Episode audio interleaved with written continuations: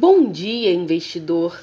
É segunda-feira, 5 de dezembro, e a gente começa o dia com o Ibovespa aos 111.900 pontos. Ontem o índice fechou em alta, descolado de Nova York, perdendo força perto do fechamento, com liquidez diminuindo por conta do jogo da seleção brasileira na Copa do Mundo.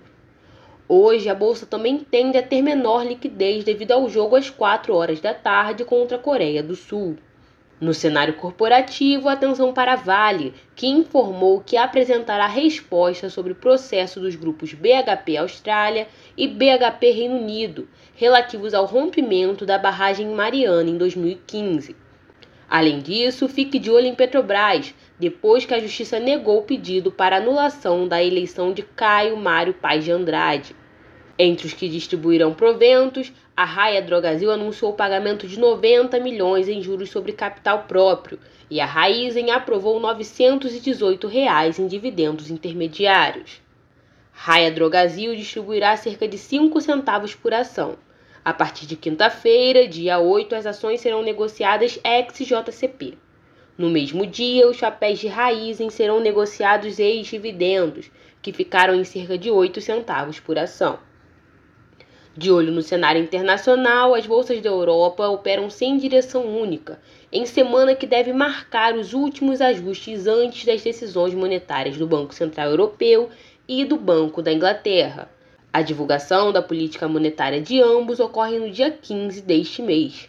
Além disso, o dia reflete uma rodada de indicadores no continente.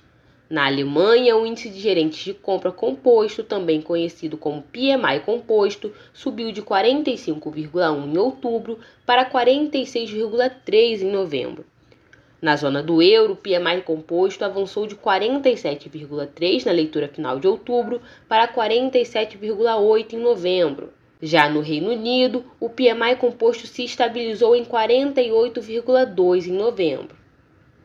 O índice de gerente de compras composto abrange o setor de serviços e o industrial.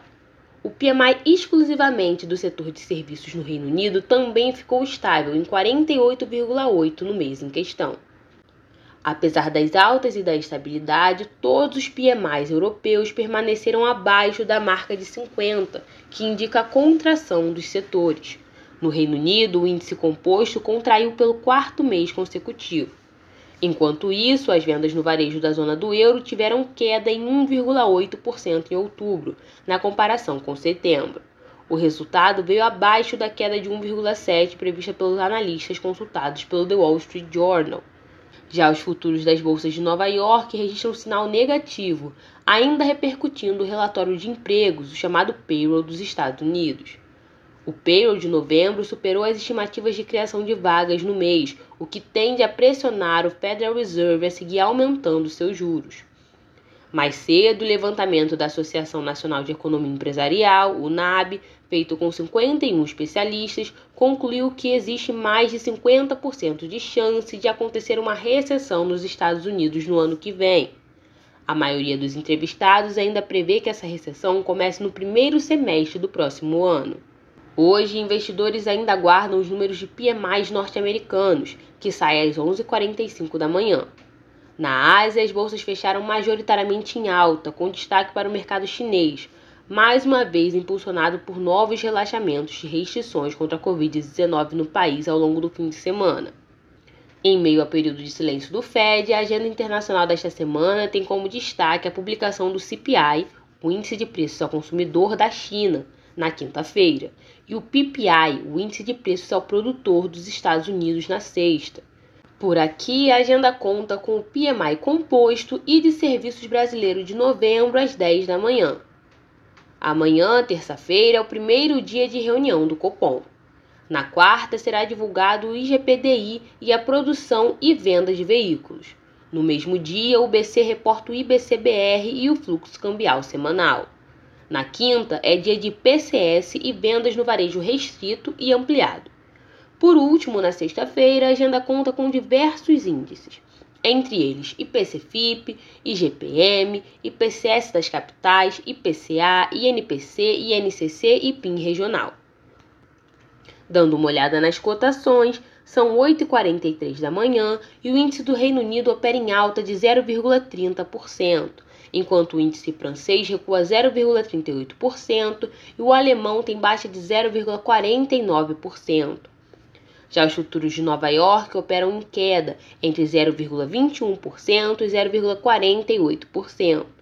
O VIX, também conhecido como índice do medo, avança 1,07%. Entre as commodities, o petróleo Brent tem alta de 2,29% e o petróleo WTI avança 2,53%. Entre as agrícolas, a soja sobe 0,33%, o milho avança 0,02% e o trigo tem alta de 0,37%. Quanto aos criptoativos, o Bitcoin avança 2,03% e o Ethereum salta 3,09%. Para acompanhar mais notícias sobre o mercado financeiro, acesse o site do Trade News. O link está aqui na descrição.